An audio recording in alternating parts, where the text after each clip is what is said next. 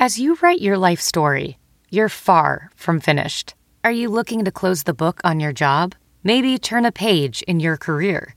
Be continued at the Georgetown University School of Continuing Studies.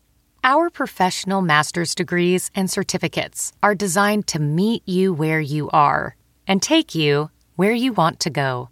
At Georgetown SCS, the learning never stops, and neither do you. Write your next chapter. Be continued at scs.georgetown.edu slash podcast. This episode of the Bears Talk Underground is brought to you by Take Line. Sports, culture, takes, Take Line has it all. Take Line is a weekly podcast hosted by Emmy winner Jason Concepcion and former WNBA champ Renee Montgomery. That's a fast paced exploration of the NBA and the world of sports and culture. Each week, Jason and Renee talk about the games, players, controversies, and issues that run both on and off the court. Follow now to hear Take Line every Tuesday, wherever you get your podcasts. this episode of the Bears Talk Underground is also brought to you by the Locker Room app. Guys, it is an exciting brand new app that I just I'm very privileged to be a part of. I have a live show on it, Club 34-7. Bears Talk Underground presents Club 34 7 every Wednesday night at 7 p.m. Central, 8 o'clock Eastern. And the app itself, Locker Room, is a live audio only sports talk platform, free to download and use. Uh, you can talk to me, other fans, athletes, insiders in real time. It's perfect for watch parties, debates, post game breakdowns, and reacting to breaking news, uh, and so so much more. You know, and, and the live uh, the, the the the the app is there so you can start or join ongoing conversations, watch games together, react to the biggest news, rumors, and games. Guys, this is something I plan on using uh, during the season you know, to to maybe do some watch parties. Maybe we'll try it out during the during the preseason. Uh, have some watch alongs. Have some you guys come in and talk to me uh, while we're watching the games and all that kind of stuff. We can talk with other fans, insiders. Uh, you know, join in on the conversation with me. All you need to do to get on the get in on the fun is download the Locker Room app free in the iOS App Store. Create a profile, link your Twitter, and join in. Uh, on the fun. Uh, you know, follow me and you can be notified when my room goes live, and it will be going live every Wednesday night, 7 p.m. Central, 8 o'clock Eastern. It's the Locker Room app. It's Club 34 7 on the Locker Room app every Wednesday at 8. Be sure and, and join in on the fun. You don't want to miss it. What's up, guys? Here we are once again. This time for our full on draft review on our good friend Eric Lambert from sportsmockery.com. Writes a lot of great stuff uh, very responsive online if you want to reach out to him. Is always doing Q and A's uh, on Twitter and everything. Just uh, a great resource and uh, you know a fun guest to have on the show. We talk a lot about draft night. Uh, we dip a little bit into kind of a free agency review uh, as well and some of the offseason moves because I never got around to uh, to doing a full blown uh, free agency. Well, preview or review for that matter. So my apologies there uh, guys, but we kind of cover uh, some of the signings that the Bears have made uh, after we start, uh, you know, going over the draft picks and and just what a roller coaster this offseason has been, not only for us as fans, but for the organization uh, as well, especially in the eyes uh, of the fans. I mean, you hear me and Eric talk about it right away at the beginning, where it's like it, the offseason begins with that disastrous end of the season press conference in January. Then all of the rumors about the different quarterbacks the Bears are attached to and rumored to be interested in, and the, the Russell Wilson thing, Andy Dalton, and then, of course, we talk about draft night and Justin Fields and the Teven Jenkins trade. And he also gives me some context on the guys that we got in the later rounds, the the fifth, sixth, and seventh round picks that the Bears uh, got, and then the great value that we got there. We talk a little bit about our undrafted free agency class, and then we cover. Um, just our free agents uh, as well, the comings and goings uh, of the various free agents that signed and left our beloved Chicago Bears. So we cover a lot, uh, we talk about a lot, and uh, it was a great time uh, having him uh, on the show. So without further ado, I'm going to go ahead and bring on our guest, Eric Lambert from sportsmockery.com to help us review the draft, talk about the offseason in general, and uh, just where we are now as a fan base and as an organization with our beloved Chicago Bears here on the Bears Talk Underground. So let's get to it.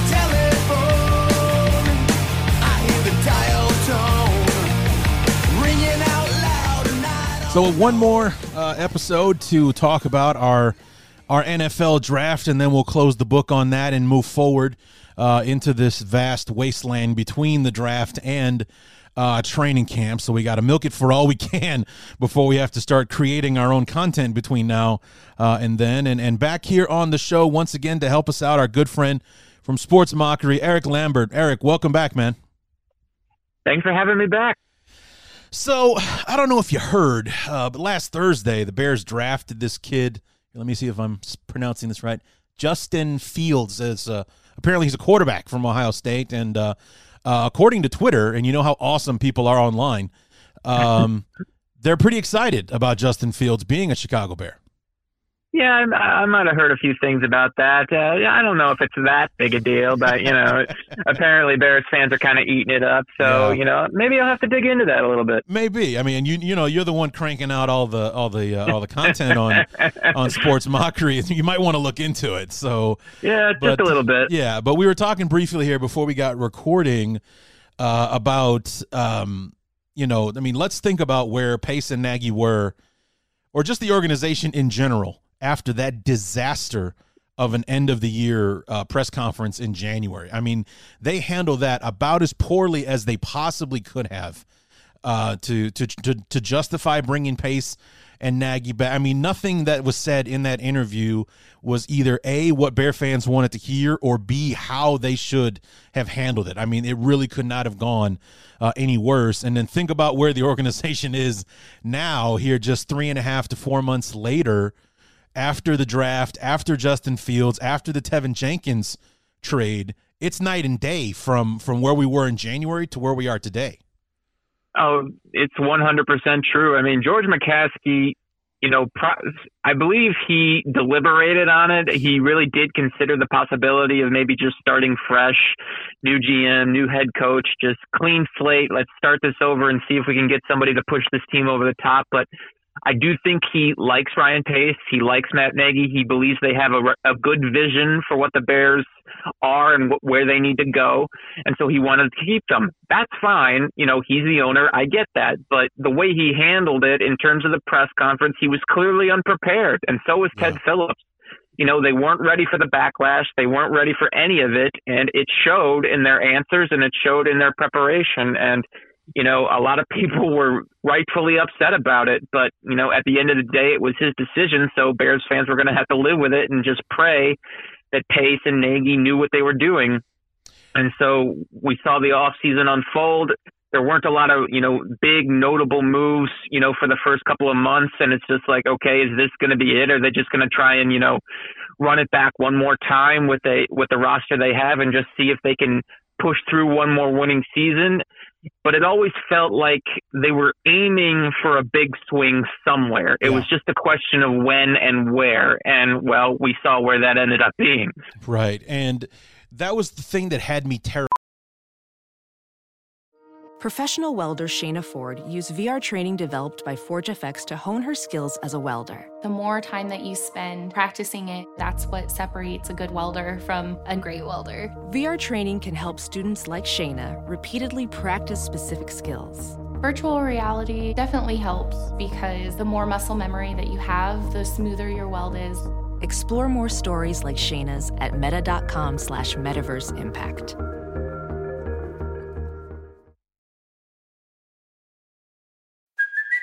Hey, it's Kaley Cuoco for Priceline. Ready to go to your happy place for a happy price? Well, why didn't you say so? Just download the Priceline app right now and save up to 60% on hotels. So, whether it's Cousin Kevin's Kazoo concert in Kansas City, go Kevin, or Becky's Bachelorette Bash in Bermuda, you never have to miss a trip ever again. So, download the Priceline app today. Your savings are waiting. Go to your happy place for a happy price. Go to your happy price, Priceline. Especially with with pay, whereas whereas it concerns Pace and and Nagy, was that you know it, it was kind of it wasn't so much said but more implied that you know they were going to get one more chance at this. And it just like the mere desperation alone as to trying to do something whether it be you know make a move that could get them to wins to save their jobs or just to take a swing and and go all in on a quarterback where they might be able to save their job regardless of the wins and losses uh, this coming season and i wasn't so much concerned with who the bears or you know I, I would like the, all the talk. I mean, and Eric, you know, because you you did the the groundwork, and the Bears were attached to a different quarterback every week of the offseason for like the first 10 weeks it right. was Matt Stafford. It was, I mean, I mean, think there was even a brief flirtation with Roethlisberger when it sounded like he might not come back uh, to to Pittsburgh. Obviously, there was Russell Wilson, the Deshaun Watson uh, talks, and and, and uh, Derek Carr, and all that stuff. I mean, it was just one after another. There was the Gardner Minshew thing. I think you were behind that there for a while, or I saw that you know you're talking about that on on Twitter and and everything. It was just somebody different. And what had me worried, whether it was Watson or Wilson or trying to get up into the top five to get to get Fields or or or Zach Wilson and uh, you know and things like that, it wasn't so much about the move itself as it was the price about yes. it. And for me, that was what terrified me more than anything was that because of their desperation, a every team in the NFL is going to smell blood and ask for more than it's worth. And B, Pace and Nagy were going to be silly enough to pay it. And right. you know, it was like I just didn't didn't really see that as I, I just didn't want to see that happen. You know, especially if we had gone all in on Deshaun Watson. Uh, and the next three or four years, listening to Bears Twitter and the rest of the world complain about how he's got no weapons, like, well, he's got no weapons because we traded away the assets that would have given him those weapons and things because obviously right. you know Allen Robinson is going to be gone uh, and all that kind of stuff. It's just you know Darnell Mooney's going to be our number one wide receiver. I love the kid, but I don't think so. So it's just uh, that's something that really terrified me. And then we go to draft day, and I'm sitting there and I'm watching this thing unfold, and the Bears aren't making any moves. As a matter of fact, there wasn't a trade until number ten, right before the Bears ended up making their their move. So everybody Pretty is crazy. Yeah, everybody is making their picks and we we got into the range. We got you know Detroit was really one of the first teams I mean, actually, Atlanta was, but they were always probably going to go with Kyle Pitts instead of taking a a quarterback to replace Matt yeah. Ryan with. And Burrow is at you know in in Cincinnati at five. You got Tua. They're going all in with him at least for this year at six. Then we get to Detroit. There was some rumblings, despite Jared Goff, maybe they take a quarterback.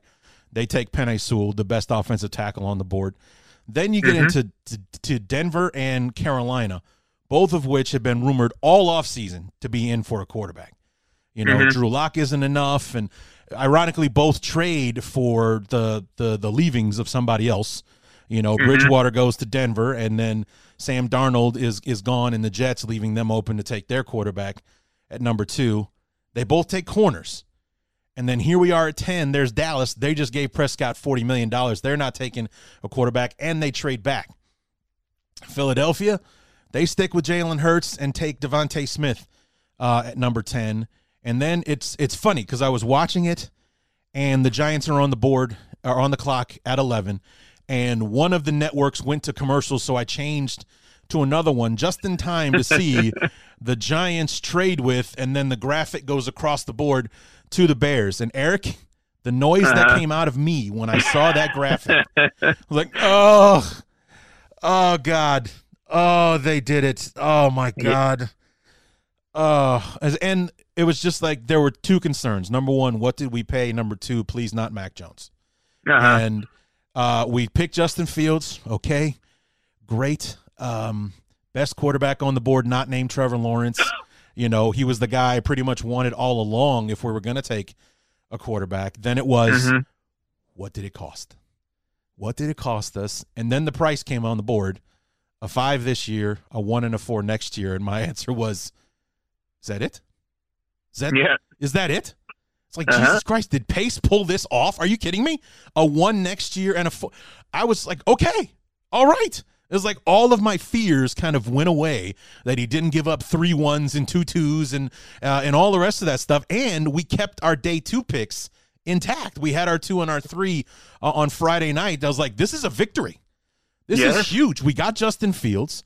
We only gave up a one and a four next year and a five. It's like this is this is amazing.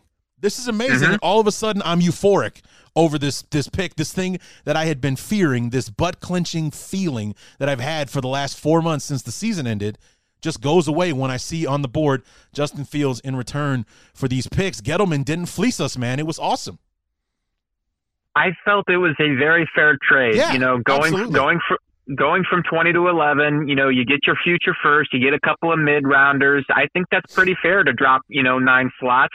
They still end up with a receiver like they wanted. Yeah. I mean, that's the, obviously the reason Philly moved ahead of them was to get DeVonta Smith and, you know, Gettleman needed to make a decision. Do I just stay here and pick somebody that, you know, we could probably get at number 20 or a little bit later? Or, you know, do we move back and get ourselves some extra currency? And he chose the latter, which is kind of interesting because he's never done it in his career before. Right. But but the fact that he and Pace are actually friends and have known each other for a long time played into that deal. Pace said as much after the draft.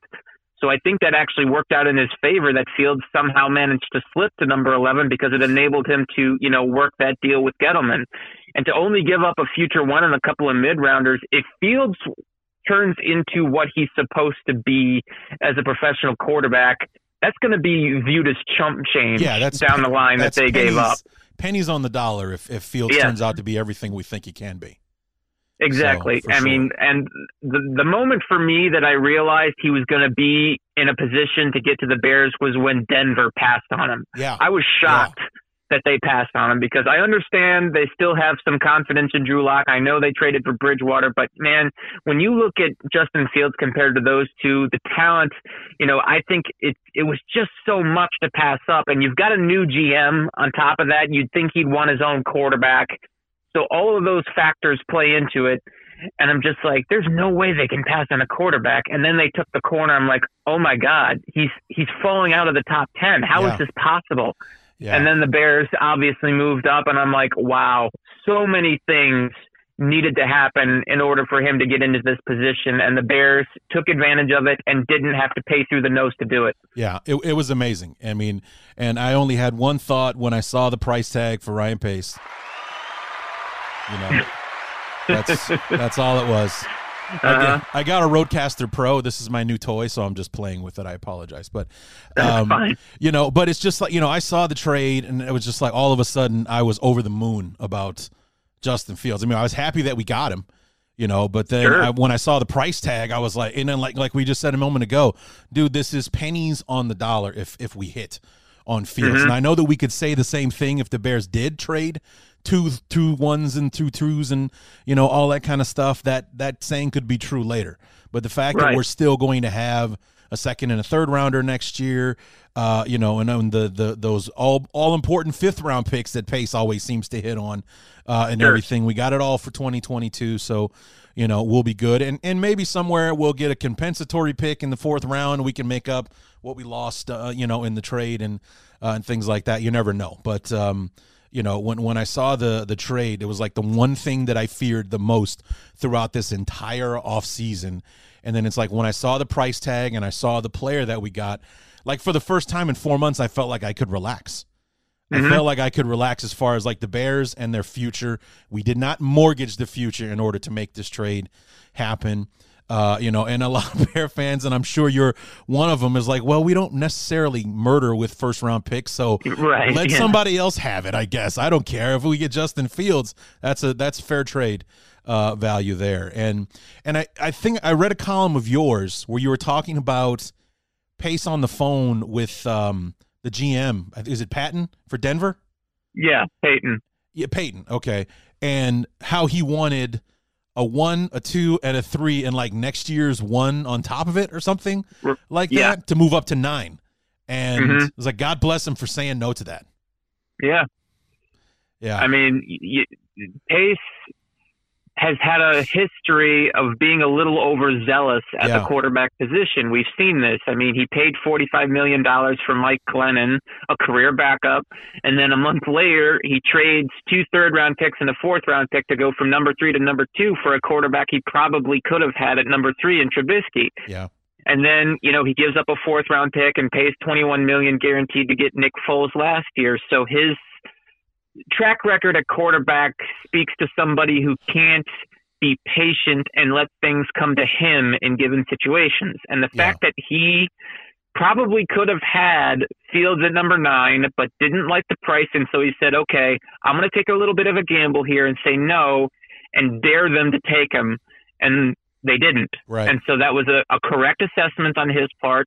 He moved down a couple of spots and got him for way cheaper than the initial asking price was just two picks earlier. Yeah. So that was a very, very smart decision on his part, and I applaud him for it. Yeah, I mean, I was when I read that, and then I saw the video online.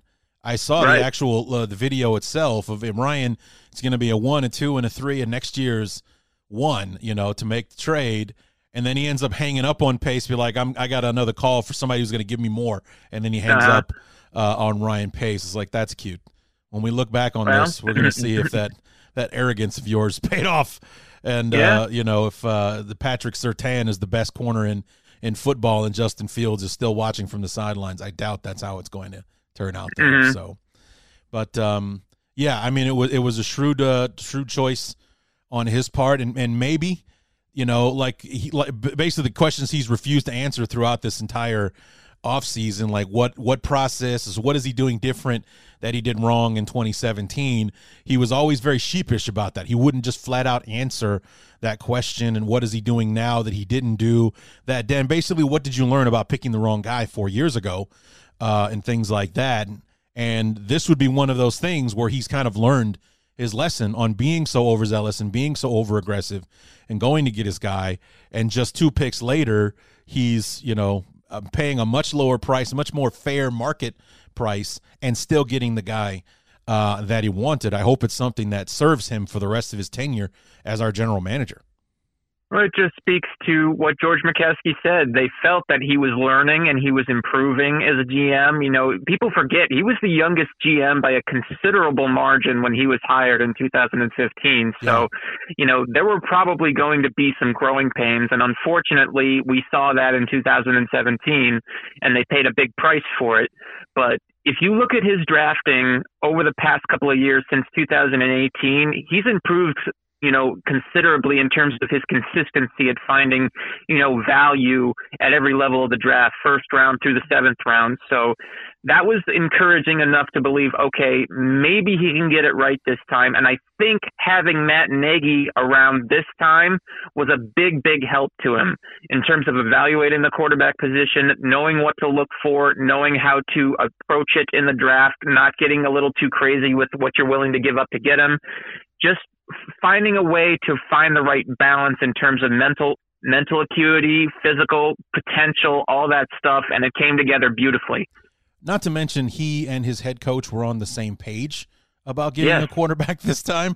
You know, there's that famous story about John Fox not finding out we were taking Trubisky until the day of the draft. That's uh, not exactly setting yourself up for success when your head coach is is all about taking Jamal Adams, who I wanted the Bears to draft in 2017, and Right. uh, he finds out, oh no, not only are we taking the quarterback, we're giving up draft assets in order to, to move up one spot to make sure we get our guy. And Yeah. uh, I mean, it um, unfortunately is as great a person and and a, as good a football player as Mitch can be. It just it could not have been a bigger disaster with the way his tenure ended in Chicago. So It was unfortunate. I Yeah. mean, he's a good kid. He put in the work. It's not like he did anything wrong in terms of his preparation. It's just some guys don't grasp the position at the NFL level. It's hard. It's really, really difficult to play quarterback in the NFL at a high level. And he learned that. You know, he's got the physical ability. It was never a physical issue with him. Yeah. It was always, you know, the mental side of the game. It was too fast for him at times, and it showed. And that's not his fault. It's just the way it is for some guys who are drafted that high. So, you know, it just didn't work out. And, you know, there have been way bigger busts in terms of quarterbacks drafted yes. that early. Yeah. And, you know, I think the Bears got a, got about as much as they could out of him from, you know, that perspective. I think they made the playoffs twice with him and, you know, considering some of their previous first round picks at quarterback, I'd call that an accomplishment. you know, and, and I would agree with you. And, and I hope that, uh, you know, things work out for him and mm-hmm. they work out to a point where he never has to do it against us. That would be nice yeah. to have him rub that in our face. Uh, that would be nice. But, um, you know, it, it just, it's, there's, Justin Fields has so much of a better setup than Mitch did number one, in college alone, his resume is 10 times what it was for Mitch. Uh, yeah. We're talking about a quarterback who went 20 and 2, who played, you know, Big Ten, uh, the, the, you know, Big Ten, which is a, you know, better conference than the ACC, let's be honest. And, mm-hmm. um, you know, played in those big da- in those big games, whether it's just, you know, the game between the the the Buckeyes and, and the and the Wolverines, Michigan and Ohio State, the the national championship, uh, tournament, uh, you know, both seasons, played in the national championship game last year, beat the quote unquote best quarterback in college football, beat the doors off of him last year, yeah, to be honest with you. And, uh, you know, he's got the pedigree. He's and he's been under this kind of pressure back in high school because Justin Fields first came on my radar as a subject of a Netflix documentary called QB1 uh, Under the Lights. He got followed around by a camera crew for his entire senior year. So I mean, he's been a big deal for a long time. So he's used to this as opposed to poor Mitch who just kind of came on everybody's radar as a senior and then got thrust into Chicago, uh, you know, which is hell on earth if you're not playing well. Uh, you know, whether it be with the fan base or or with the with the media uh, in general, you know, and it's just uh, I don't think he was built for it, to be honest with you, to to face what he had to face in Chicago. He would have been better off going somewhere like like a Jacksonville or a small market team that wouldn't lean on him the way that the Chicago fan base and the media did. Exactly. I mean, you know, from where he was coming from, from Ohio, coming from North Carolina, predominantly basketball school, only starting one year there. A lot of people felt he probably should have stayed just to, you know, get that extra seasoning, get be under the spotlight a little bit longer. And, you know, to get picked by a place by Chicago, which it can be very tough on you if you're not mentally prepared for it. And unfortunately, you know, he put in the work, as I said, but, you know, it was clear the pressure really started to build on him around the start of 2019 after that rough game against Green Bay in the opener. Yeah. It, it really felt like he was starting to crumble after that, and he just couldn't re- regain his confidence the rest of the way. And it's really unfortunate because, you know, I felt he was really playing with that confidence towards the end of 2018. You know, he was making executed well throws, and then, you know, the the Parkey thing happened. I think that you know demoralized him a little bit, and then the Green Bay game happened, and everything just started to spiral after that. Yeah, yeah, it kind of looked like he lost his mojo after that after that Green Bay uh, mm-hmm. game. He was never really the same. And then I think he lost it completely when he got hurt again against Minnesota a few right. weeks later. And uh, you know, and then especially with the way the offense was struggling, and then uh, Chase Daniel comes in off the bench and leads us to a touchdown immediately after he gets mm-hmm. taken out of the game. So, yeah, I'm sure it had some kind of uh, effect on him. 2019 was a bad year uh, all around. Yeah, it, uh, it was kind of rough. Yeah, it was rough. So, so let's talk about the rest of our our draft. There's be plenty of time to uh, the for the love fest with Justin Fields between now and actually seeing him take the field. Uh, I'm actually excited about the preseason for the first time in a long time because um, uh, if things go well, uh, it might be the the we might we might be the only time we get to see Fields play for a majority of 2021. Knock on wood. Uh, right. You know, because we brought Andy Dalton in. And the other thing that we didn't do back in 2017 was clue Andy Dalton in as to what our intentions were.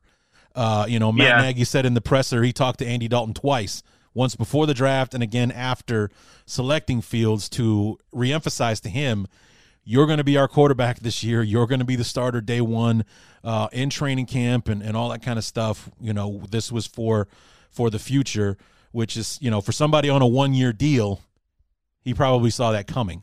But uh, I mean- the, the Bears paid him the respect and they did him the courtesy to let him know what they were doing, as opposed to leaving Mike Glennon twisting in the wind uh, the way that they did back in 2017. I mean, it it was almost like whatever whatever mojo he had back in 2017 was taken away from him immediately on draft day in 2017. Sure.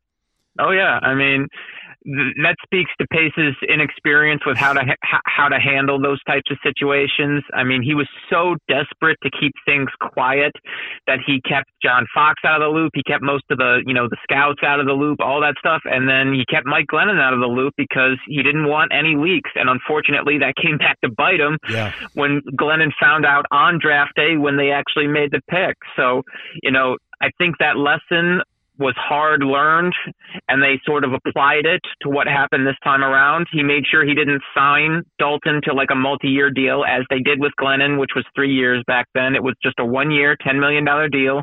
They said, yes, you'll be the starter, but we're leaving our options open if something breaks in the draft. And they made that very clear to him. I think the contract itself was pretty clear that, okay, they're giving me a one year deal. They're giving me a nice payday, but I'm not their future, at least not right now, until they have a good idea of what they might be able to do in the draft. And then Fields happens, and he's not dumb. Dalton's Yeah. not stupid.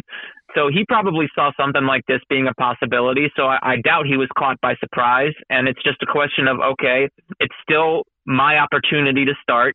I got to run with it and, you know, not blow it like Glennon did because even though they did draft Trubisky, they still gave him a chance to start, and he was horrible in four games. So it's like, okay, we gave you an opportunity, but you know, you're not exactly giving us a chance to, you know, convince everybody that we should keep you in. So we're gonna have to go with our young guy, which Yeah. they did. I mean, I looked like the biggest jackass during the 2017 season.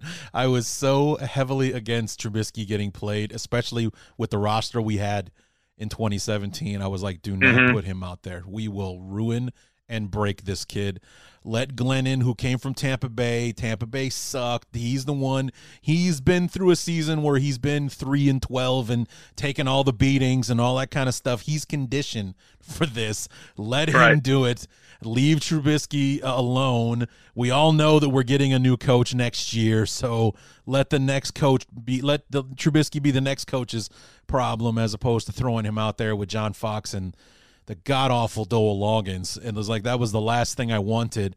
But after that week four game on Thursday night with Green Bay, I was like, ah, Jesus Christ, to hell with it. Put him out there. It can't be any Right. worse than this. You know, it can't be any worse than that. So yeah, I had to I had to I had to, you know, tuck my tail between my legs and give up on that one. I just couldn't fight it anymore after that Sure. Green Bay game. So, anyway, we move on to night number two, and we as Bear fans are floating on cloud nine with uh, with what we were able to pull off and the price that we paid with night one, and, and we came away with our quarterback of the future. And the draft starts, and we're sitting at 52. And the thing about it was there was still a lot of first round talent on the board going into that second round, including a lot of the offensive tackles. Um, Yeah. And if if the Bears had stayed at 20, my guy all along was Teven Jenkins. After I saw Yeah. uh, Brett Kollmann on YouTube, his film room video of Teven Jenkins, I was like, please go get me that guy.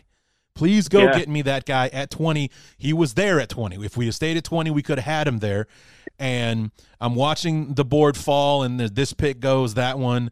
You know, we, we got the, you know, the Elijah Moore comes off the board. The wide receiver's like, oh, well, I guess we won't get him, or he won't fall to us, and uh, all that kind of stuff. And then all of a sudden, there it happens again. The Bears, the Carolina trades with the Bears. It's like, whoa, okay, this has got to be a tackle. It has to be a Sure. tackle. And sure enough, not only was it a tackle, Eric, it was my It was tackle. guy. It was my Yeah. tackle, Teven Jenkins at 39, and I'm dancing around my living room like an idiot. I could not believe it. not only did Pace not pay through the nose and go get the quarterback that I want that I loved over over everyone else, he went and got me the tackle too. So he went and did this. He did this for me, and you're all welcome. I mean, because this just it, this was a dream come true.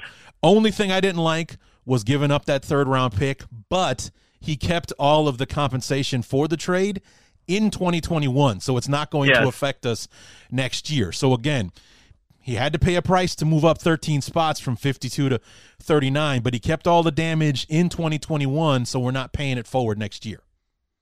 Correct. And, you know, I was shocked that Teven Jenkins fell. I mean, I was expecting him to go in the bottom half of the first round. Yeah, yeah, yeah. You know, he's a ready-made guy. He started a lot. He dominated as a run blocker and his pass protection.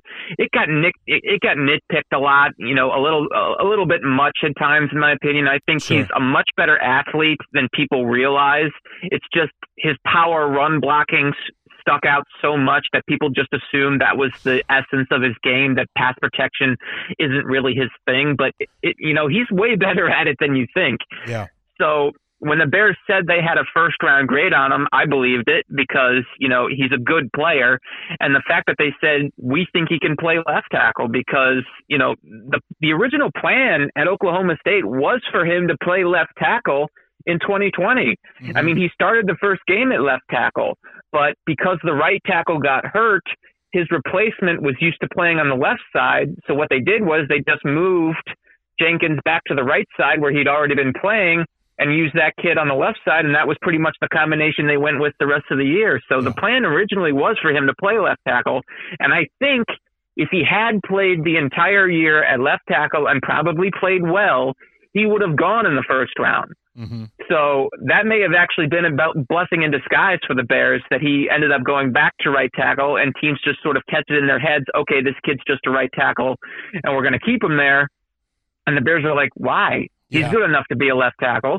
So when he kept falling and finally got to 39, they're like, okay, we can't wait any longer. This kid's too good to, you know, risk him falling to somebody ahead of us. So we're going to go up and get him, which they did. So you have to think about this. If the Bears happen to find their franchise quarterback and their franchise left tackle in the same draft, one, two in the first and second rounds, that's unheard of. Yeah. So if these two end up being good, this may be looked at as one of the best drafts they've had in a very, very long time. Yeah, and, and it's and it's amazing. Um, you know, it just uh, I I could not express to you how excited I was after we made the trade and we got Teven Jenkins when his name went scrolling uh, across the board. It's like, oh man, we got Fields and we got Teven Jenkins. If you'd asked me what my draft board was going into this thing, Fields and Jenkins were one and two. I mean, it just, and I got both my guys. So it just, it could not have worked out any better. And it seems like many Bear fans across the nation agree with me about how well those first two rounds uh, went. I mean, it just could not have gone any better. And then we move on to to day three and getting into the into the section of the draft where it's like you might know some of these guys, but it's like you know. So I concede to the experts when it comes to to day three, and it seems like just about every other pick that we made for the rest of the draft was of great value. Like we got guys in round six that should have been there and or that should have gone in the fourth round and and things like that. I think like somebody on Twitter laid out where they were on their big board and where they got picked, and the Bears won every one of those picks. I think except for one, which is our fifth rounder, Larry Borom. I think they had him like he's 168. The Bears got him at 151. So not much of a reach there, but it's like uh, Thomas Graham uh, our the corner we got in the sixth round was like, oh, this guy's like 140 on the board, and we got him at 228. That's huge value Yeah. right there. And it seemed like with Dazz Newsome, who I've seen you on Twitter say you like a lot, and he, how do you pronounce the seventh rounder's first name? How do you pronounce that kid's name? Tonga? Khyiris Tonga. Khyiris. So that is his first name. Okay. Because it's like K H Y I R I S. It's like, is it Kai I? Is it because he's from, he's Polynesian. So, you know, you can't, you know, it's like there's no apostrophe in there. So, okay. Right. Khyiris Tonga, the nose tackle from BYU, just a, a space eater that's going to be probably our backup nose tackle. Uh, and things like that is like here's somebody who probably should have gone in the fifth round. We got him at with, with like nine picks left in the draft. We were able to uh, to snatch him up. It's like day three was all about the Bears getting great value out of the picks that we had left.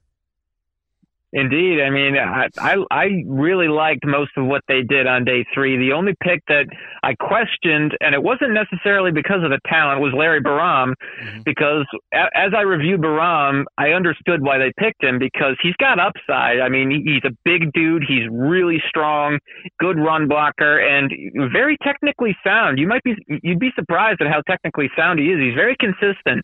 But you know he, he had a little bit of a weight issue. He was like 350 pounds his senior, his final year at Missouri, so there were questions about his conditioning. But apparently he showed up to workouts at like 322, so he dropped 38 pounds. So you know he he was getting that fix, and I think the Bears took notice of that. And so when he was there in the fifth, they're like, okay, you know we already got an offensive tackle, but here's another guy who can play guard, who can also play tackle. He's very versatile, so we can beef up our line even more with somebody like that. And so they took him. The only reason I didn't care for the pick that much is because there was another guy I was hoping they'd get, Jamar Johnson, the safety from Indiana. I felt hmm. he should have gone way earlier than he did. He ends up going to Denver. I think they really got themselves a, a really stacked secondary out there from, Yeah, from the moves they've made. Yeah. So, you know, I was hoping they'd pick him. They didn't. You know, it is what it is. But you know, I'm I'm never opposed to them stockpiling offensive linemen, especially when you've got a new young quarterback who's coming in, and you know your focus is going to be on making him a success. So, in that regard, I applaud the pick, and I have no I have no issue with it. And, you know, the sixth round, I really like what they did. You know, Graham is an underrated player. I think he would have gone sooner had he not opted out in 2020. I really think that sort of, you know, killed his stock because teams were a little bit of afraid of the lack of game tape from 2020. Dazz Newsome, I think because he had a bit of a down year in 2020 compared to his 2019, that may have killed him a little bit. But I, I, I think he's a very underrated player. He was overshadowed by his teammate Dyami Brown, who went in the third. So I think that sort of played into it. He's a good slot option, quick, great hands, outstanding concentration. I mean, such a knack for big plays. You love to see somebody like that. So I think he's going to, you know, be a bigger factor than people think. So I really think they got good value across the board on both sides of the ball, offensively and defensively. This episode of the Bears Talk Underground is brought to you by Bet Online. This week has tons of sports action as the MLB, NBA, NHL are in full swing. Get all the latest news, odds, and info for all your sporting needs, including MLB, NBA, NHL, and all your UFC MMA action. Before the next pitch is thrown, head on over to Bet Online on your laptop or mobile device and check out all the great sports news, sign up bonuses, and contest information. Don't sit on the sidelines anymore, as this is your chance to get in on the game as teams prep for their runs to the playoffs. Bet Online, your online sportsbook experts. This episode of the Bears Talk Underground is also brought to you by Kansas City Steaks. You work hard and play hard, so treat yourself and stock up for the summer barbecues with Kansas City Steak Company. Visit kansascitysteaks.com and get 10% off your order and free shipping with the code SD at checkout. From classic steak cuts to USDA prime to American style Kobe, hard to find specialty cuts, and more, Kansas City Steaks has everything you need to fire up the grill. They make it so easy. Each order from Kansas City Steaks is flash frozen and delivered directly to your home. Satisfaction guaranteed or your money back. Imagine relaxing in the backyard with family while enjoying steakhouse quality meals from Kansas City Steaks. Try their butter tender filet mignon. That does sound good. Kansas City strips, juicy steak burgers, all beef jumbo hot dogs, and even complete meal combos. Bring the steakhouse to your house this summer with Kansas City Steaks. Go to kansascitysteaks.com and get 10% off your order and free shipping with the code SD at checkout. That's kansascitysteaks.com, code SD, kansascitysteaks.com. Yeah, when when when I when I, when I left it to the experts to tell me about these guys, because you know I wasn't familiar with really any of them.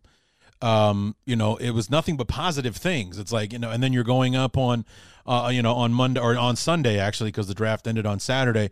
On Sunday, the draft grades are coming out, and everywhere you look, it's either an A or an A plus for the Bears across the board from just about every expert who's got an opinion uh, out there. And it's like, well, I guess we did awesome uh, in day three. And then, like I said, I saw the comparisons where this is where this guy was on the board and this is where the Bears got him.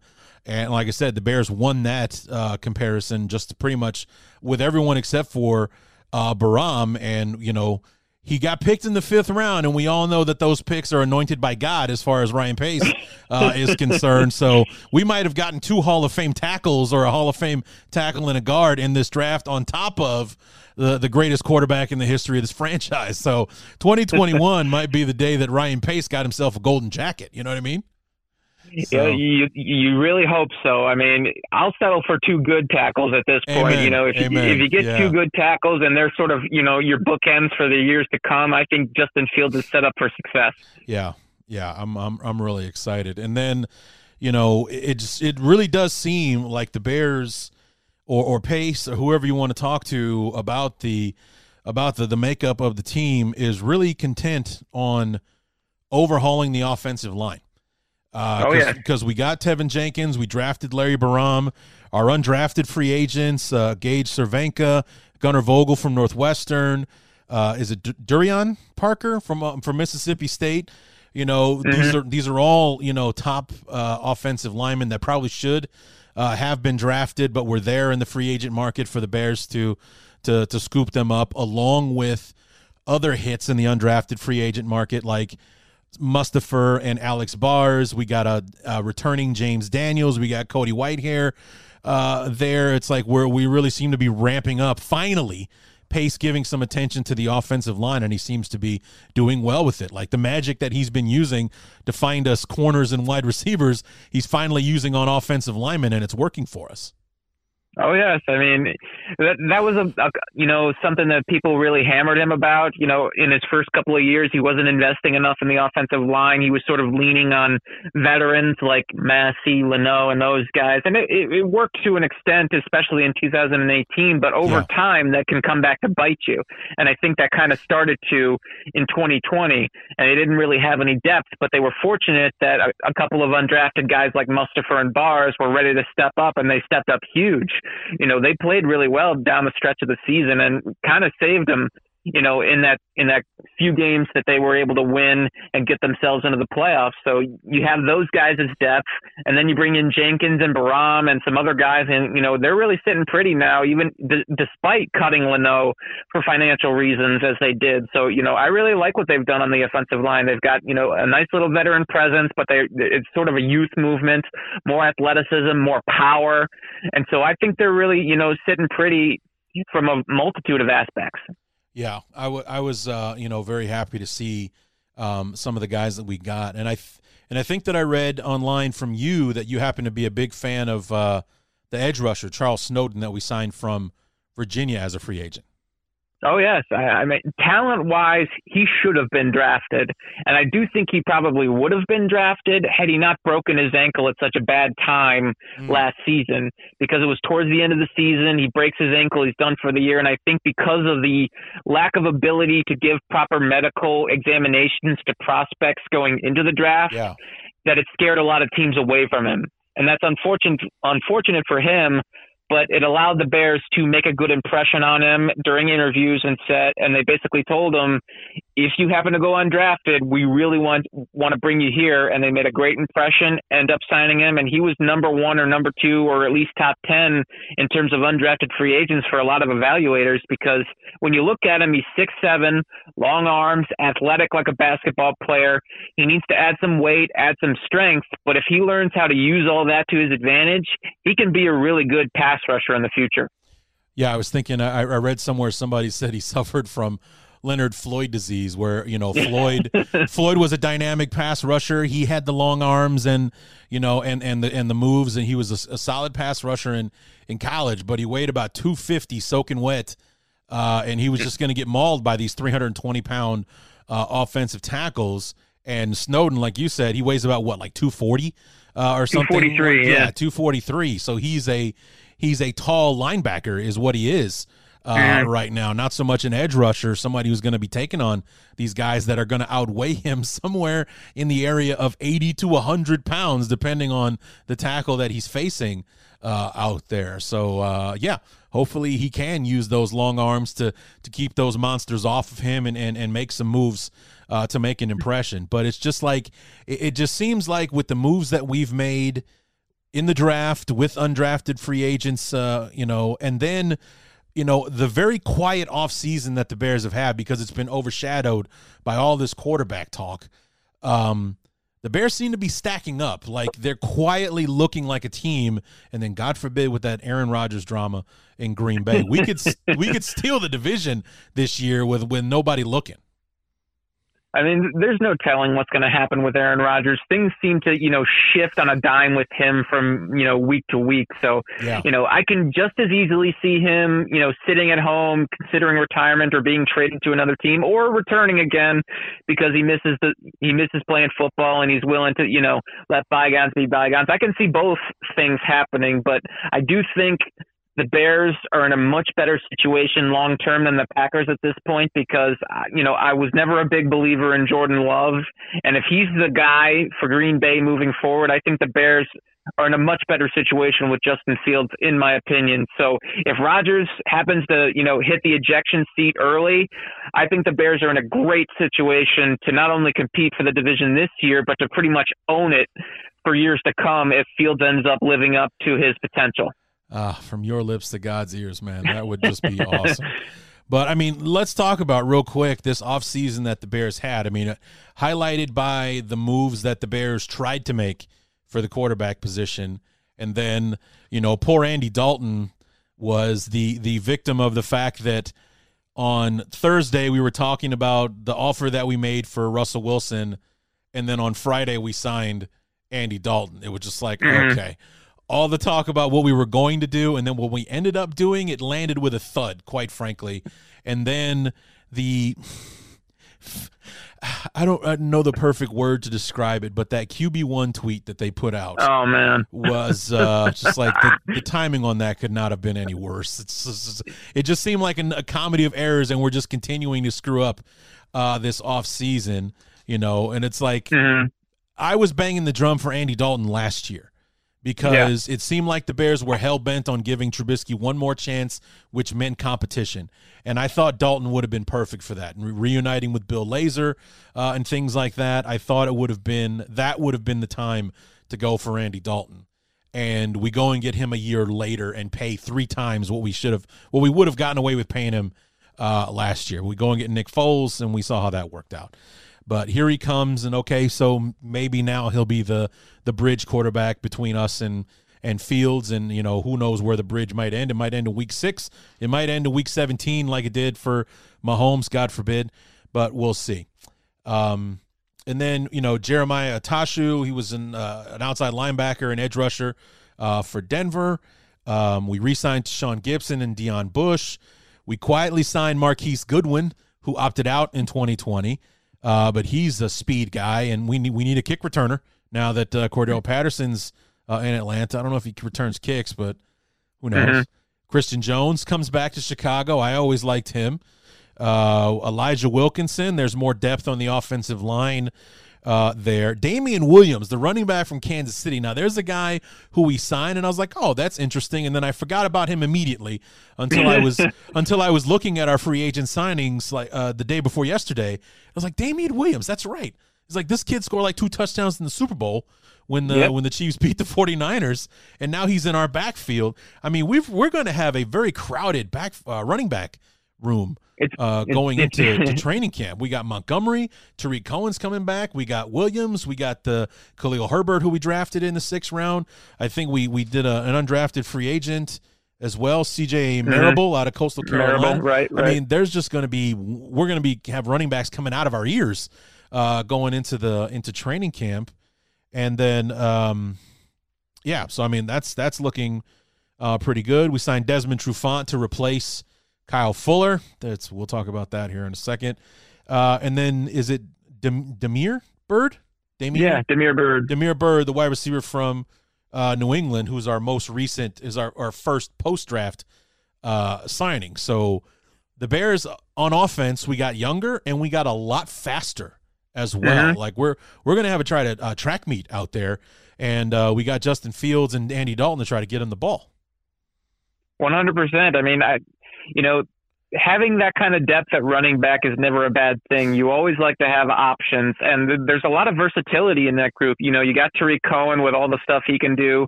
David Montgomery, you know, he I think he's a stud. You know, he he may Yeah. never be a superstar, but I think he's just a good, solid running back who can do a little bit of everything. And then you, you got Williams. He's that classic underdog who just seems to overachieve every time you give him a chance. He plays big in big games. We know that obviously, so Yeah. that's a good thing. And then you've got you know Herbert, who probably should have gone sooner than he did, but because you know being a running back and all that, and and the fact he only produced for one season, I think that sort of played into it a little bit. He ran into a bit of a snag at Kansas. He redshirted because he wanted to play his senior year, but unfortunately he ran into some classic NCAA red tape, so he had to transfer to Virginia Tech, and then he immediately dominates there. So that should tell you that he, you know, he can be dropped into a situation and produce immediately. Yeah. So he's strong, well built, powerful below the waist, and underrated speed. I mean, he's not he. I mean, he's not a burner, but he can pull away from you if you're not paying attention. So you know, they definitely got some nice versatility in that group, and you know, they can just send guys at defenses in waves now rather than just leaning on Montgomery like they had to do last year. So that's a definitely a good problem to have. Yeah, I mean, and, I'm looking forward to seeing what that's going to to do because we very much are kind of following a Kansas City blueprint now. We're we're we've, we've got guys who can, you know, who can run fast enough that they leave smoke trails behind them. We're gonna have a loaded backfield with with multiple guys uh, that can do multiple things with Williams and Cohen and Montgomery. I know at least those three guys are definitely making the team uh, this year. We'll see what happens with the other kids and uh, you know, we, we got a quarterback that can throw it all over the place uh, when his time comes. And, uh, you know, we got his mentor who's been there and done many things uh, that we want this kid to be able to do and then some uh, as well. Not to mention the mentorship that he's going to have around him. Andy Dalton, Nick Foles, Super Bowl MVP. And then on the coaching level, Tom Herman from Texas. We got Henry Burris, who played for a thousand years in Canada. We got, uh, you know, Matt Nagy, obviously. We got DeFilippo, who's regarded as one of the best quarterback coaches in football, period. And Bill Lazor on top of that. None of those guys were really there for Mitch at the beginning, and they're all here now to really kind of overwhelm Justin Fields, God forbid, with knowledge and experience and what these guys know and can teach him. So- Absolutely. I mean, the, the the structure is so much better this time around than it was back in 2017. I mean, this this is why I wanted the Bears to fire John Fox in 2017. Not because I felt he was a horrible coach, but because I, I felt he wasn't the right coach for a young quarterback because he had never drafted or developed one in his entire career. He was Yeah. a defensive guy. He was good at, you know, elevating veterans and other positions. But I knew the Bears were going to draft a quarterback. Everything was pointing in that direction. So if you were going to do that, it's probably best to start fresh with a guy who knows how to develop them. And I really wanted them to hire Kyle Shanahan. I felt he was ready. He was coming off a great year in 2016 with the Falcons. I felt he would have been perfect for that. And unfortunately, they decided to stay put with Fox, and, you know, we saw what happened. Yeah, yeah, we did. Uh, poor Jordan Howard.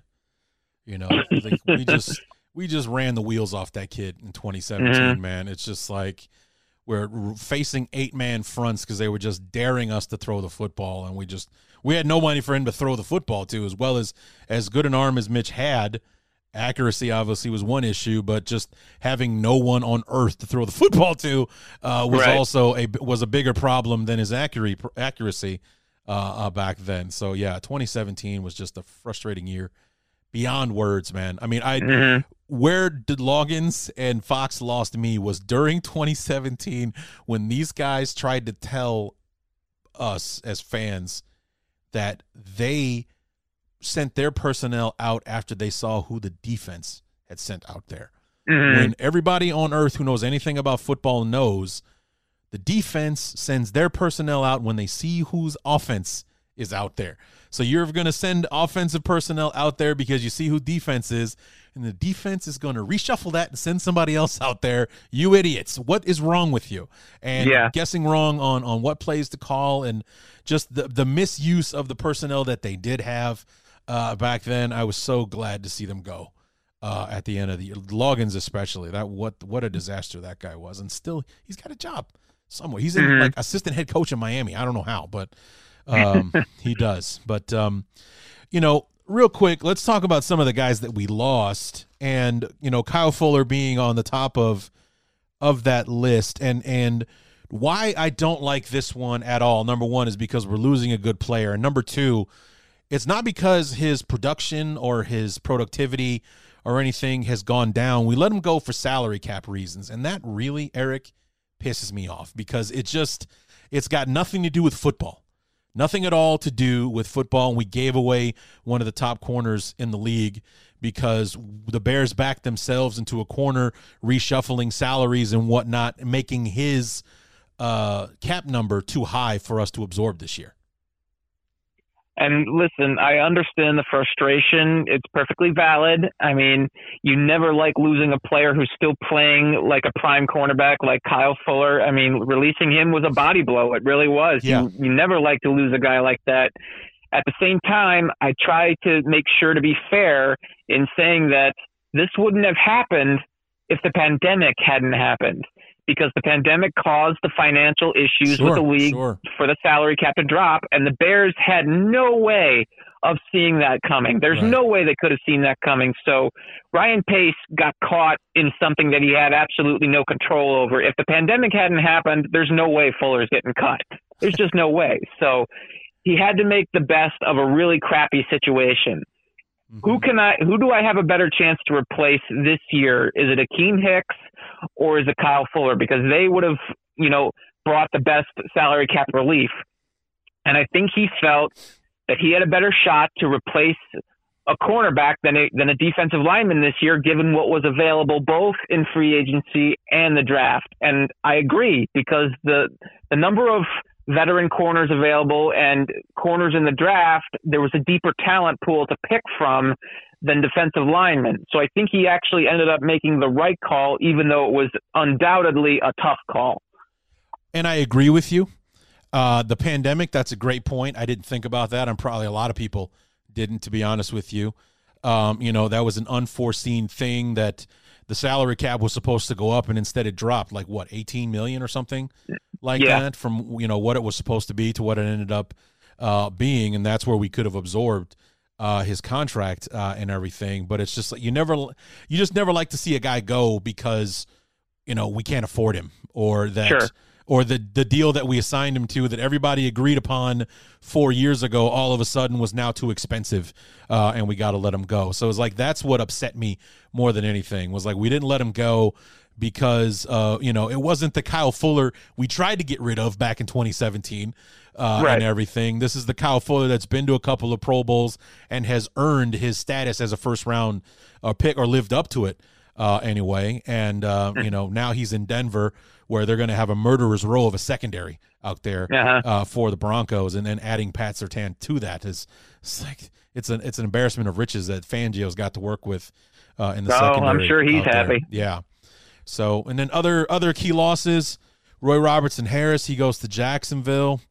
Um, uh, John Jenkins goes to Miami. Uh, Barkevius Mingo, who who worked out better for us than I thought he would when the Bears Yeah. uh, signed him last year. Brent Urban, I really liked him. I was sad to see him Yeah. go. And uh, Cordell Patterson, we talked about a moment ago, uh, heading to Atlanta. And then Charles Leno, Buster Screen were the cuts that we ended up uh, getting rid of. And then finally, the coup de grace, one that I actually wept tears of joy, Rashad Coward. He is, he's gone. He's in Pittsburgh. Eric, if it was legal to kill somebody, he'd be dead, okay? Because I would have found him myself and put him out of his misery. Because I, oh, god damn, I hated Rashad Coward.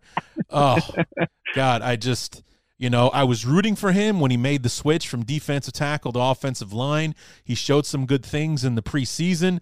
And then when we put him out there, he's been nothing but a problem uh, uh, for the Bears. And, and last year, he just got worse as the year went along. And it's like, does he have pictures of Ryan Pace with a farm animal or something? Why mm-hmm. is he still out there? Why is he still out there? I mean, it's so glaringly obvious he's the biggest problem out there. I mean, especially after when Daniels went down in the Tampa Bay game and Alex Bars comes out and plays really, really well for the rest of that football game.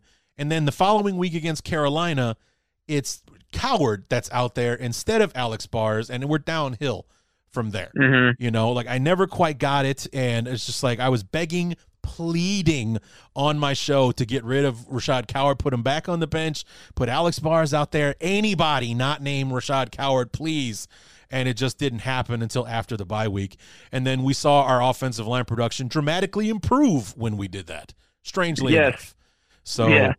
Yeah, I, I was very happy to hear that he somehow fooled the Steelers into steal into signing him, and he is now somebody else's problem. Thank God. So And I totally get it. I mean, I, I watched the I watched the tape too, and he he really struggled last year. I mean, he he he seemed fine in 2019. He wasn't great, right, but at least he seemed serviceable. right. But something Yeah. I, I think he didn't he didn't take to the coaching of Juan Castillo as well as he did Harry Hiestand. I think that might have played a part in things, and also the fact he was being shuffled back and forth between different positions. Yeah, I think his head started to swim a little bit. He was getting caught up in his own mind, and it was showing in how he played. There was a lack of discipline. He wasn't executing his fundamentals properly, and it just sort of spiraled on him, and he and he really started to struggle. And unfortunately, the Bears were too caught up in all the injuries on the offensive line to realize that he was a problem until the bye week when they had a chance to st- when they had a chance to you know take stock, evaluate, and realize okay this guy's a problem. We got to get him out of there. Let's get somebody in. They reshuffled, got Mustipher at center, Bars at right guard.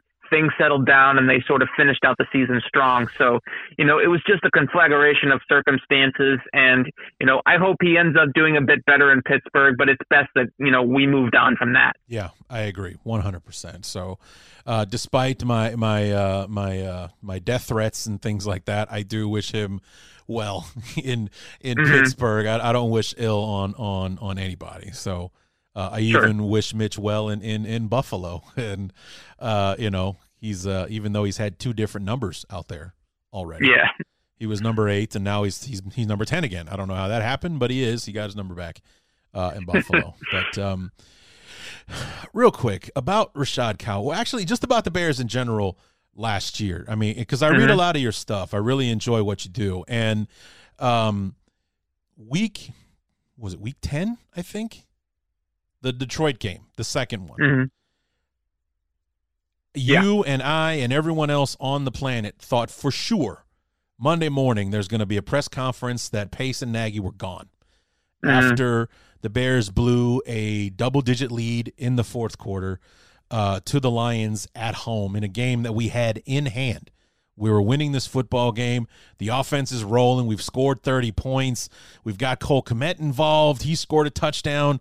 We're doing things. Now, our, our defense has given us trouble, and, and Stafford kind of carved them up uh, in that Mhm. football game, was kind of the, the, the way that the defense spiraled there at the end of the season. But we had a 10 point lead with like four minutes to go in the game, and we blew it, doing some of the things that we weren't doing when we were being successful, rolling Mitch out, not having him doing any deep drops and things like that. And not only did we drop him back uh, into, you know, to pass uh, in the pocket, uh, we did it in our own end zone, basically, and it ended up hurting us massively uh, there Mhm. in that football game. I thought for sure, for sure, they were fired after that game. It's like Sure. that was loss number six in a row in a game we should have won. And you know, I, I think you were you were talking about that as well. It's just like it, you know, how did that not happen? And then here we are, all these months later. It turns out to be a stroke of genius that McCaskey held firm and let those guys finish out the string.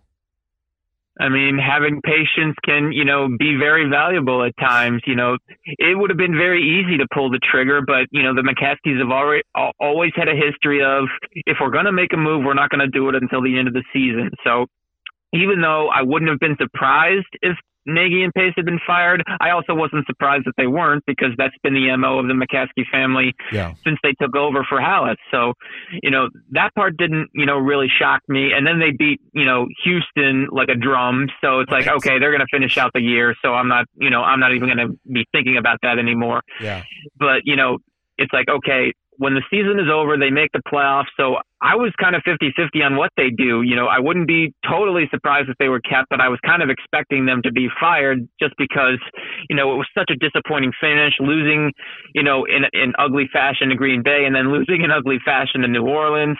Yeah. So it's like, okay, we made the playoffs, but we got beat like a drum by two actual good teams. So where exactly are we? And so, you know, in the end, he trusted Pace and Nagy that okay, they realize what the problem is and they're going to go out and fix it, and I'm going to let them go out and fix it. You're going to have to trust me on this. And a lot of people didn't. They, a lot of people don't trust McCaskey for obvious reasons. He's never been a football guy. So it's like, how can we trust you considering, you know, where this team has been for the past several years? But at the end of the day, he, he, he pinpointed his guys and, t- and basically told them, fix it. Yeah. And they and they went out and like, okay, we need we need a quarterback. That's our focus. We've got to find a way to fix the quarterback position. And you go out and get Andy Dalton, former three-time Pro Bowler, solid football player, nothing remarkable, but you know, insurance in case they can't make a bigger move. And then we all saw what happened on draft day. They go get Justin Fields, outstanding talent, all the potential in the world. They're going to develop him. They're going to make him tr- do everything in their power to make him a success. So I think all, all things considered, this offseason can be called a success in terms of what they were trying to do with their plan. Yeah. And I think they've got a good plan moving forward. Let me ask you something. You you mentioned when we talked about Kyle Fuller how if the pandemic didn't happen that, you know, he'd most likely still be on the team. Do you think the pandemic had anything to do with them bringing Pace and Nagy back because they have time left on their contract and they still have to pay them? So, Mhm. you know, do you think the pandemic had anything to do with the fact that they didn't want to have to pay two general managers and two head coaches going into this season? I think that's a viable argument. I, I do think that could have played something into it, but I don't think it was the biggest selling point Sure, for the sure. decision. Yeah. I do believe McCaskey did it because he believes in Pace and Nagy, and that was the driving force of his decision. But I do think, like a minuscule percentage, also was I prefer not to pay two head coaches, two general managers if I can avoid it. So if he really wanted them gone, they'd have been gone yeah. and that would have been the end of it. If it had been like the you know the Trestman and Emery situation back in 2014, Yeah. they'd have been gone regardless of the money situation. But because he liked both guys, it's like okay, I can sell, I can deal with the backlash that we're pro- inevitably going to get from you know the fans, from the media. And just let this play out and see if we can get people back on board. And clearly they have. Yeah. Yeah, for sure. That's definitely happened. And then real quick before I let you go, um, that Lions game, that was where that was my breaking point right Mhm. there. That's where I wanted everybody gone. Uh, let's just blow this thing up for the last six games or whatever it was. And, and I'll tell you why. I'm sure you remember that game. We come out early on, we're giving the ball to David Montgomery, and it is just apparent this kid is running on another gear today. He is he's running on something that nobody else on the field seems to have. The first guy can't tackle him. He every time he touches the ball, he's getting 8 yards of carry. He's a savage out there today. Two problems. Number 1, we kept rotating him out and putting Cordell Patterson in there who in his defense was running the football well, but we were giving carries to Patterson that we should have left Montgomery out there, not giving him a chance. They have like no sense for staying with the hot guy uh, kind of Right. thing. And then it's just then we fast forward to Monday. And on Monday, I'm reading articles, I'm listening to podcasts, and all the way from me, the fat guy on the couch, from me to you to uh, uh, my good friend Lorin Cox from Locked On Bears, Hogan Johns, all the way to Olin Kreutz, Alex Browns, and uh, Alex Brown and, and, and Lance Briggs on the after show with Dan with Dave Kaplan all of us asking the same question. Number one, why didn't they give the ball to Montgomery more? Why did they keep taking him out of the game? Why do we do this and why do that? And I was so pissed off, Eric, more so on Monday than I was on Sunday losing the game because if it is so obvious to so many people at these varying levels, from me, just the pedestrian with his own podcast, all the way up to the former All Pro who's got skin in the game, it's so obvious to everyone how the hell is Nagy and company missing it the way that they are, you know, or ignoring it, which would even be mm-hmm. worse. You know, it's like that's where the disconnect was for me. And that's where it was just like, at all costs, I want these guys gone because they obviously don't get it. I mean, just that was my my favorite example of the season was like everybody, everybody from me, the fan, all the way up to the professionals, the former all pros uh, who know what to look for and everything.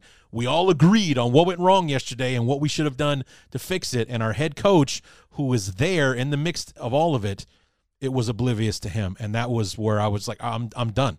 I'm done. This guy's got to go. He's got to go. Right. So I mean, you know, the, I think Nagy is a good leader. I do. I, I do. I think he's got that part that. of the job down, and For I sure. think there's other aspects of the head coaching job he also does well.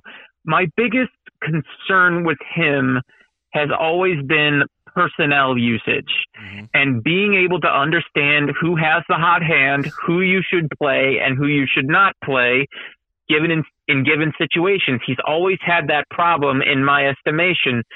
Putting in running backs who have no business being on the field, putting in wide receivers who have no business being on the field, putting certain offensive linemen in who clearly aren't getting the job done. His knack for understanding his personnel in uh, during games has always been an issue for me, and I think he's still trying to learn how to handle something like that. And I'm really hoping he's getting better because that's something he's going to need to be able to grasp if they want to take it to the next level in terms of going after a Super Bowl. Yeah. So I'm really hoping he improves as the season goes on and as further seasons go on if he ends up keeping his job.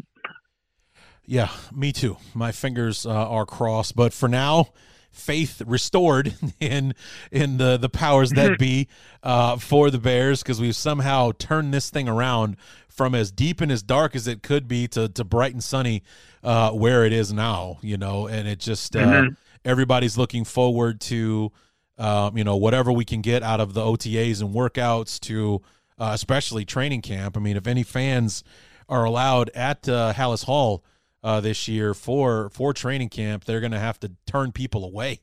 Oh, yes. you know to to get a first glimpse of uh, Justin Fields and and what this team has to offer. Uh, this year, and then God forbid if we're at full capacity when preseason comes, yes, they're going to break the. I think the, like Mitch's debut set a preseason record. It's going to be shattered Mhm. when Justin Fields plays Week One of the preseason. So, Oh, for uh, sure. I'm looking forward to that very, very much. So, um, uh, yeah, it's uh, it's uh, th- good times are here again. Knock on wood, uh, Eric Lambert. Thanks so much uh, for for uh, for coming back, man. I, I really appreciate it. I had a lot of fun talking to you. Thanks for helping me, uh, you know, get through the the draft review because, like I said, the day three guys. I don't know them by name. I just like I just know what the I can see to the experts when it comes to uh, to those guys. So, so thanks for helping me out, and uh, let everybody know where we can uh, read your content, where we can follow you online. You can follow me at Eric Lambert one on Twitter. I'm on there all the time, and you can find all my content there too. Awesome, awesome, awesome. Eric Lambert, Spots Mockery, or excuse me, SportsMockery.com. Thanks so much for joining us, man. Pleasure.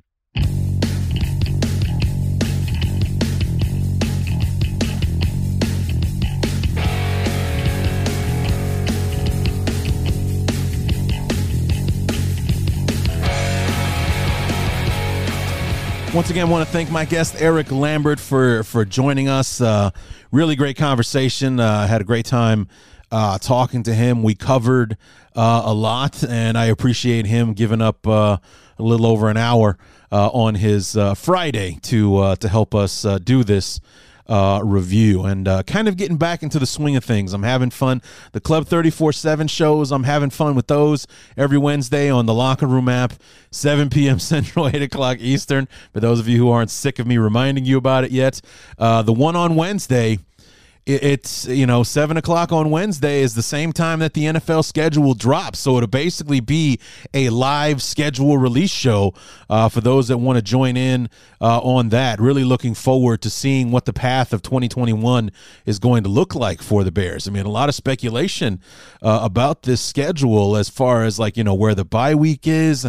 Can we possibly sneak Justin Fields in? Like if if we get a week eight or a week nine bye week, how tough is the schedule up to that point? Will we be begging for Justin Fields to be on the field uh, at that point, or do we have a good chance to be in a, in a, in a winning position to to not have to push Justin Fields out there? And I think you know, I know I want to see Justin Fields play. I want to see him play now, but the best thing is probably for him to sit back and learn uh, for a little while. Don't want to rush it like we had to do with Mitch uh, back in 2017 uh, or anything like that. So I'm very interested to see how the schedule is going to lay out, where the bye week ends up being, what the road before the bye week looks like, and so on and so forth. Seeing where it is that maybe Justin Fields might be able to find himself on the field for one reason uh, or another. But, um, yeah, so be sure to join me uh, on Wednesday for the uh, schedule release. And then, you know, probably take a, a week or two off outside of the Club 34 7 shows before we start cranking out those opponent previews. I am bringing that back uh, this year. You know, we didn't do it last year, and as I told you guys, I just I just didn't know if there was going to be a football season. I didn't know if we were going to start on time, and I didn't want to spend all that time doing all that work, getting excited about 2020 and then not have it happen. So, you know, that's not going to be a problem. The NFL fought its way through the pandemic, and here we are on the other side. We're still not clear completely of the pandemic yet, but they're starting to, you know, they're like, I think we're at 25% capacity for baseball games, basketball games, hockey games, and such. Who knows where we could be five months from now when the NFL season uh, kicks off? There could be a uh, capacity crowd at Soldier Field for whenever the Bears take the field for the first time, especially in the preseason. Uh, whenever that first preseason home game is, pretty sure it's going to be a sellout to get their first glimpse uh, of Justin Fields and the new look uh, Chicago Bears. So uh, we'll learn the preseason schedule and the 2021 regular season schedule uh, on Wednesday. And like I said, we are bringing back the opponent previews. We got that extra game, the 17th game, which will be our, the same place opponent will be the Raiders from the AFC West. So that means your boy Q from Locked On Raiders will be joining us once again, and, and all. And I just like, like I said, this is one of my. Even though this is the worst time of year as far as being a fan as a podcaster, it's actually one of my favorite times of year because I get to new either get to meet or renew these friendships with all these people that I've gotten to meet from the various opponents that we have. Of course, you know, we have our old standards, you know, Evan Western for the from Acme Packing Company, Jeremy Reisman from uh from uh from the good God, Detroit. from oh what is it called now? I can't believe i'm not remembering this but uh, pride of detroit. There it is pride of detroit. And uh, the daily norseman with chris gates uh, we get to have our old friends back.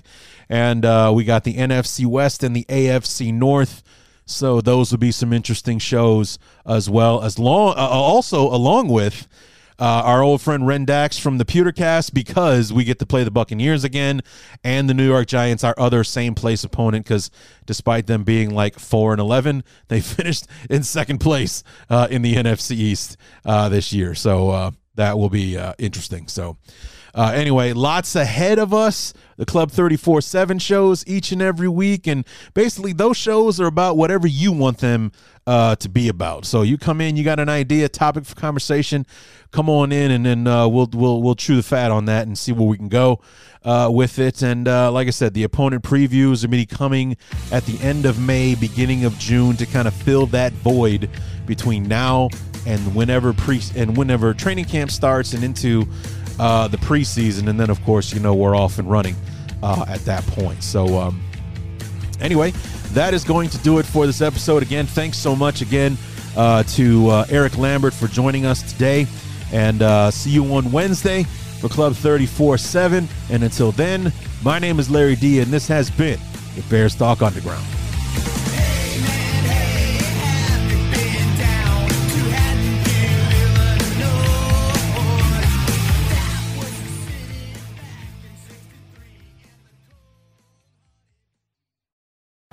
Jump into Peppa's world of play.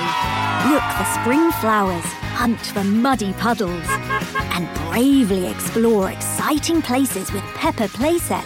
Peppa Pig, inspiring kid confidence.